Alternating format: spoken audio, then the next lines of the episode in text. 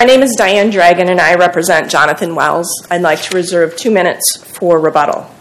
Mr. Wells is serving a 120 month high end of the guidelines sentence that was imposed after the government repeatedly breached the party's plea agreement in an attempt to secure a sentence almost double the median guideline sentence imposed on offenders between 2016 and 2020.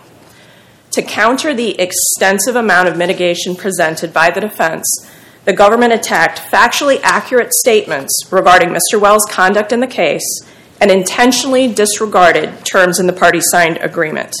They proffered facts not contained. You're throwing out motive stuff as though it's as though it was adjudicated. That's your interpretation.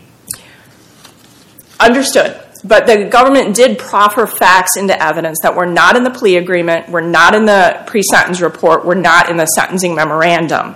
Um, and they proffered those in a way that undercut the plea agreement and the benefit that Mr. Wells had bargained for. Those arguments breach that. While we're, into bad motive and so forth, the relief you ask includes for us to direct the case be assigned to a new judge. Why?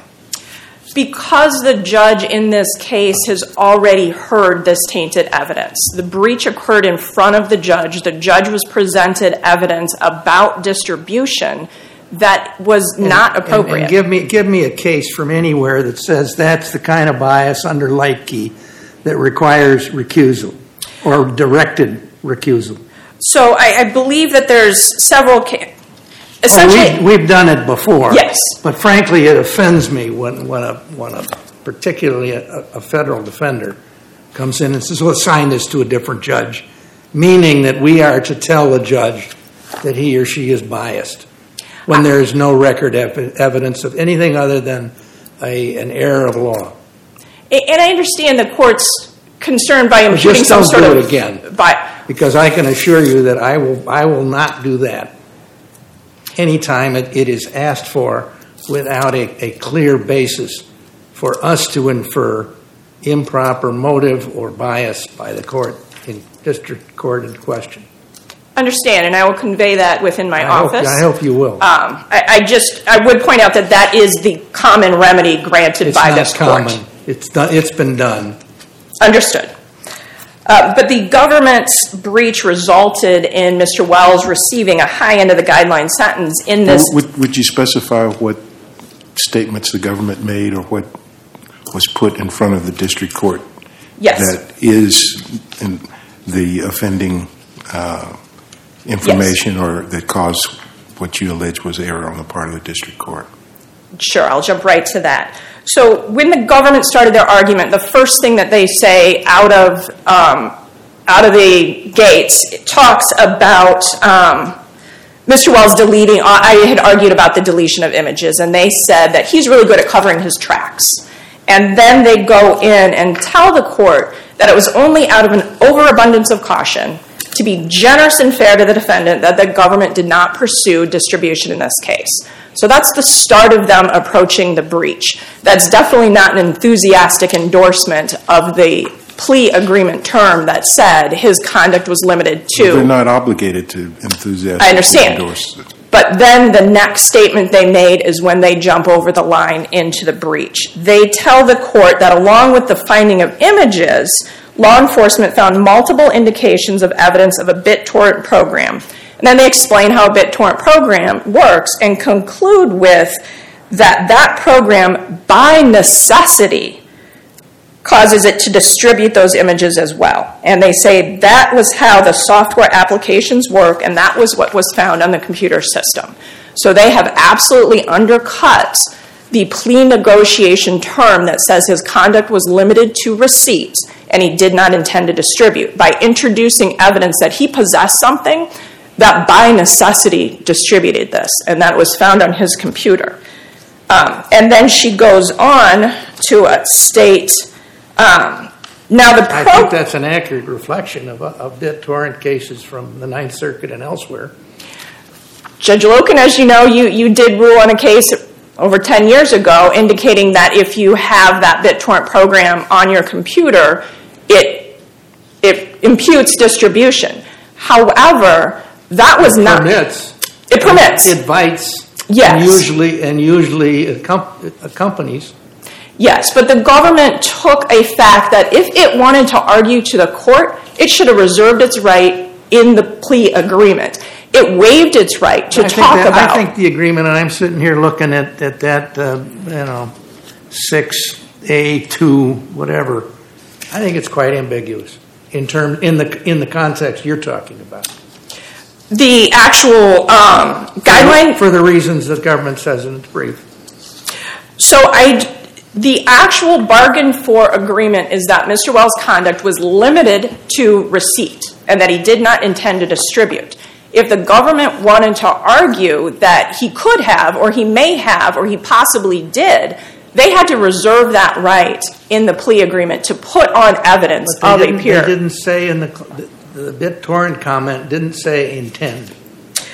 I, I think that It, it it's said, not it said that, that that is a natural consequence sure, of the conduct. there's- Did not make a comment regarding intent. there's two parts to the benefit of the bargain that his conduct was limited to receipt and that he didn't intend to distribute. When you say he may have distributed or that there was. All he said was he received, what he, what he received included uh, what, what he received on BitTorrent. The actual underlying facts, which the government didn't put in a sentencing memo or tell to the court, is there was no correlation between that deleted program and whether or not that's how he got the pornography.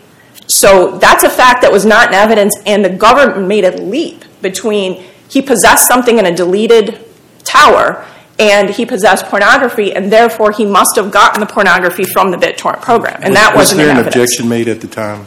There was not an objection made at that time. So are we reviewing for plain error? You are reviewing for plain error. What in the district court's actual statements uh, imposing its sentence would indicate the district court improperly or somehow took, uh, uh, uh, inferred and the uh, implied assertion of um, distribution? What, is, there, is there something to indicate that the district court did what you fear they may have done, which is uh, impose a, higher sentence based on the probability of distribution? Um, uh, because it seems on this record with the voluminous number of images involved, the district court had other reasons and bases for reaching the same sentence that it did without consideration of anything to do with the potential for distribution. So the district court did not specifically say distribution weighed into my calculus, but he asked multiple questions about it from the prosecutor and then ended up with a neutrality statement from the prosecutor, which was not, again, what the defendant bargained for. and then he gave a Counsel, as you- As you well know, if there, if the defense counsel had said at the end of the judge's explanation, are you, asked, are you giving any, what, what if any uh, um, weight are you giving to the distribution issue? And all the defense lawyers know full well if they ask that question, there's not going to be, there's not going to be an appealable error when the, when the judge is, is done answering it. And that's why I have written on more occasions, this isn't, this isn't plain error review, it's waiver. It's waiver by counsel of an issue that, that that is, that counsel has full authority to control. Your Honor, I, and I've seen those opinions, and what I would say is, I know there's a concern that a defense attorney is going to sandbag and, and not object, but I think you're over. not sandbagging. It's it's if if you you know it's it's like um, antitrust lawyers are told about the the Federal Trade Commission. Don't ask a question because you won't like the answer. I, I It's understand. not truly sandbagging, but it's you know if you ask a question when the record is ambiguous. By the time a good district judge and a, fair and well balanced district judge is done, the issue will go away. You don't know how. I, mean, I understand the court's argument, and I acknowledge that I failed to object, and that is an error on my part. When the court said that I could respond to the government's argument, he said briefly, and I focused on the other offensive argument the government made about No, I'm production. talking after the court's explanation. And I did object to the substantive and procedural reasonableness, including how he weighed the factors. I know, but you didn't. Are you, you didn't ask a counsel, Your Honor. Are you giving weight to the distribution comments by the government? You're correct. I did not break down by item how he weighed the issues. So And I'm in a minority, but I would say that's waiver. I understand, and I perhaps we'll have time for rebuttal. I'll leave that to the court. Thank you, Mr. Reagan. Ms. Anderson? Thank you, Your Honors. Good morning, Your Honors. Uh, Good morning, Ms. Dragan, and may it please the Court, Your Honors, dispositive of this appeal is the fact that the government did not advocate for any outcome different than the one it promised in the plea agreement, not with respect to the calculation of the sentencing guidelines, not with respect to the sentence that the government asked for, and not with respect to any other provision of the plea agreement, Your Honors. The defendant is arguing to you that the plea agreement which indicated that the defendant should receive a guideline benefit because he did not intend to distribute child pornography and because he did not knowingly distribute child pornography, somehow precluded the government from opposing the defendant's drastic further downward variance, predicated in part uh, upon the defendant distinguishing himself from other child pornography offenders by saying that he did not distribute. And I'll address that a little further because the comments of the defendant went much further than that. Had it been left at that, the government would not have said a thing. But it, it went into the territory of misconstruing the facts in this case. But in this case, there was no bait and switch, there was no wink at the court, there was no explicit or implicit urging by the prosecutor that the court fashion a higher guideline sentence or guidelines range, or that the, that the court uh, impose a higher sentence than the one advocated by the government, which was solidly within the guidelines agreed to by the parties that included a four level benefit for the absence of intentional and knowing distribution. And so I'd like to turn to the language of the plea agreement. And, and, of course, I would point out that this court has determined that it is the specific language of the plea agreement that is controlling in this court's uh, decisions in Loveless and then even much more recently in the Beston case in 2022. So the guidelines are not blunt when it comes to the issue of distribution. The guidelines are very narrowly tailored. And what the guidelines indicate is that the defendant is to be afforded a two level deduction if the evidence supports that he did not intend to distribute. In addition, under Section uh, B3, the guidelines provide that the defendant could get an enhancement if the government can prove that he knowingly distributed. In this case, the government did not pursue the enhancement and did give the deduction. So effectively, the government in the plea agreement promised to, to a four level guidelines benefit because the defendant did not intend to distribute and the defendant did not knowingly distribute.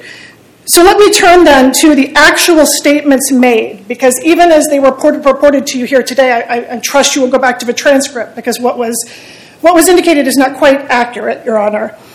Um, these statements by the government, first and foremost, should be looked at within the context of the oral argument. By the time those arguments were made, the sentencing guideline calculation was decided. It was in the vault, it was uncontroverted. It was uncontroverted that the defendant was going to receive a four level guideline benefit for not intentionally and knowingly distribute. That was in the plea agreement, it was in the pre sentence investigation report. The parties had in writing confirmed for the court that they had no objection to the sentencing guidelines as computed in the PSR, and orally at the time of sentence, before we started argument, we again reaffirmed no objection. So that's decided. The defendant then argued for a substantial further downward variance based in significant part upon the fact that the defendant, um, based on distribution, and what specifically the defendant said was that files came to him and they never went back out.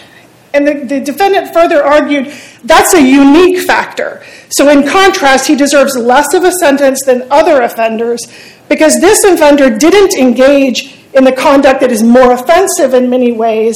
And this defendant wasn't part of making the market. All you had to say in response is, Your Honor, that's already been taken into account in the guidelines range in two different ways. Yes. However, the court sort of did that for the government because the court then responded to the defendant and said, well, didn't he already receive a benefit for that?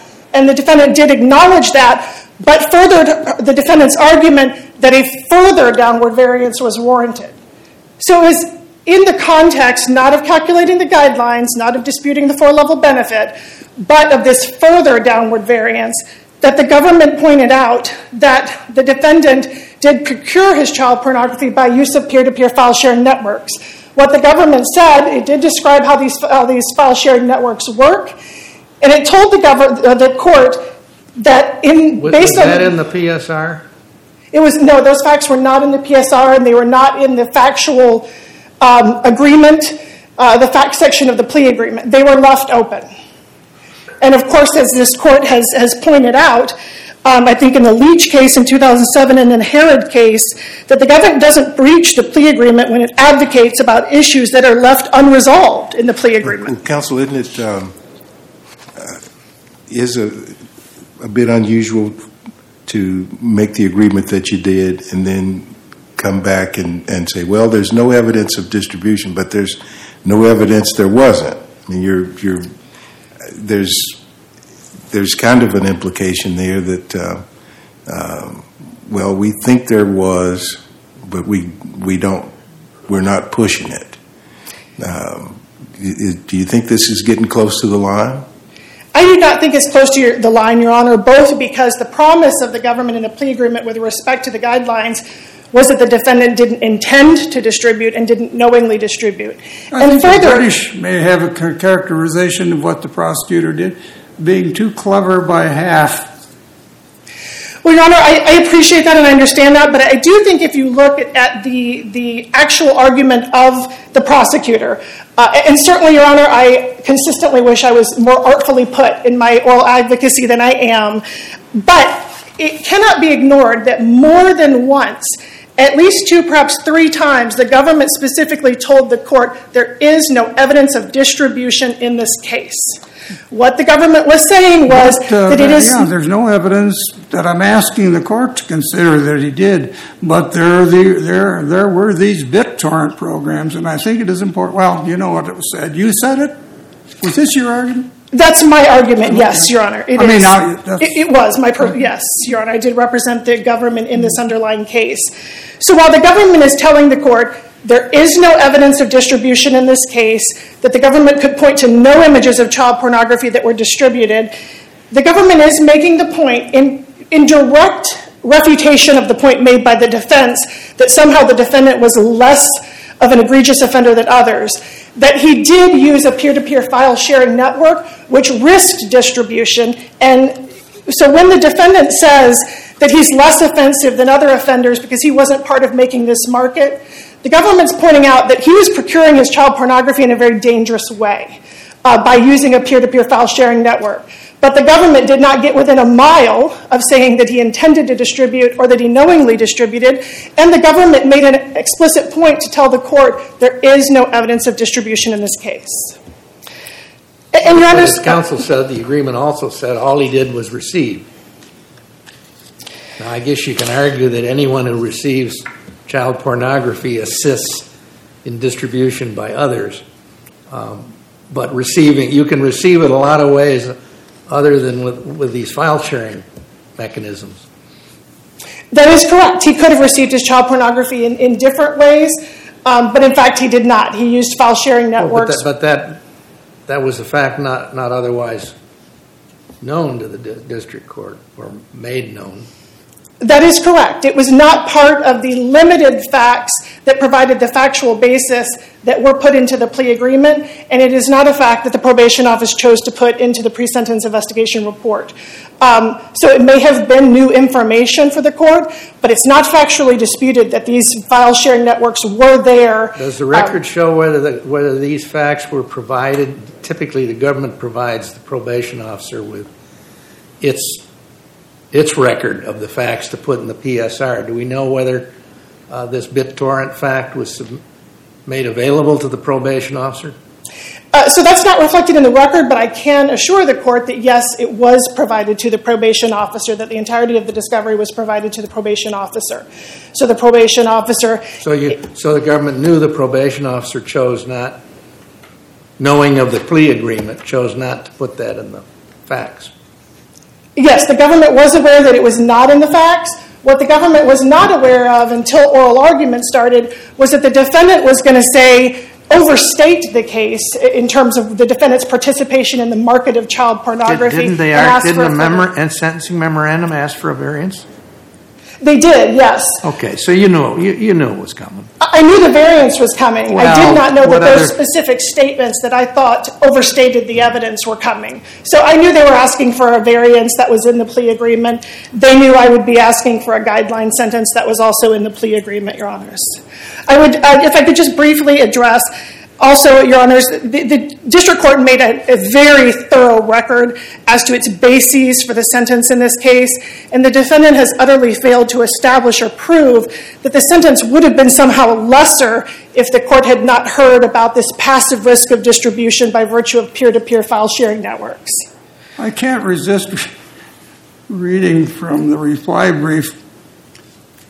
The government's other attempts at sprucing up the record are as clumsy as its breaches are obvious. So that's pretty. I'm sure you're taking that in a good professional way. Uh, that's the unkindest cut of all, you might say. Who said that? Uh, Yes, I, I. Well, anyway. But I, um, very interesting briefs on both sides. Well, thank you very much, Your Honor. Certainly, um, uh, the government maintains that it did um, remain meticulously faithful to the plea agreement and not arguing that there was knowing and intentional uh, distribution, and even further assured the, the district court that the government had no evidence of distribution. Thank you very much, Your Honor. Mr. Hagan? Your Honor, her time had expired. All right. Did you- Well, did you hear something in the government's position that uh, you? I can respond in 30 seconds, Your All Honor. right, 30 seconds you have. Thank you. Uh, The government continues to say they didn't say he intended to distribute. They keep leaving out that first part that his conduct was limited to receipt. That was an equal part of the bargain. The government also suggested that Mr. Wells got the benefit of the agreement because no one objected to the PSR, but the court didn't decide what benefit came from that agreement until sentencing him. And his sentence was equivalent to an individual who had distributed. It was essentially the low end of the guideline for someone who distributed. So we can't stand here and say that he got the benefit of the bargain. Now, wait, wait, wait, wait, that's, he, got a range that included two, two benefits, two dis, non-distribution benefits. So the fact that the guideline range was up higher probably was attributable to his criminal history or other, or the number of images or other, other factors. He had no criminal history. The guideline range was 97 to 121. But the guideline range, if he had not got that two level benefit, started at 121. So essentially, the court sentenced him right at the intersection of someone who did distribute. And that's, that's what I'm just saying on that point. So, Well, thank that- you. Oh, That could just mean he was at the highest end of, of those who were responsible for simple, dis- for simple possession, but looking at the nature of the images and the uh, multiplicity of them, uh, put him at, at, could have legitimately put him at that high range for simple possession. Sure, but as I pointed out to the district court, 100% of defendants the prior year had received a variance below the guidelines. So not only did he not get what most defendants in this courthouse got, he got a sentence at the high end of the guidelines and a sentence higher than anybody had gotten for receipt from 2016 to 2020 in this courthouse. So I, I do think that that goes into um, the prejudice to Mr. Wells. Thank you. Thank you, Mr. Reagan. Court appreciates both counsel's participation in argument to the court this morning. We will find it helpful uh, in resolution of the issues in this case. Thank you. Counsel may be excused. Uh, The court's going to take a 10-minute recess uh, prior to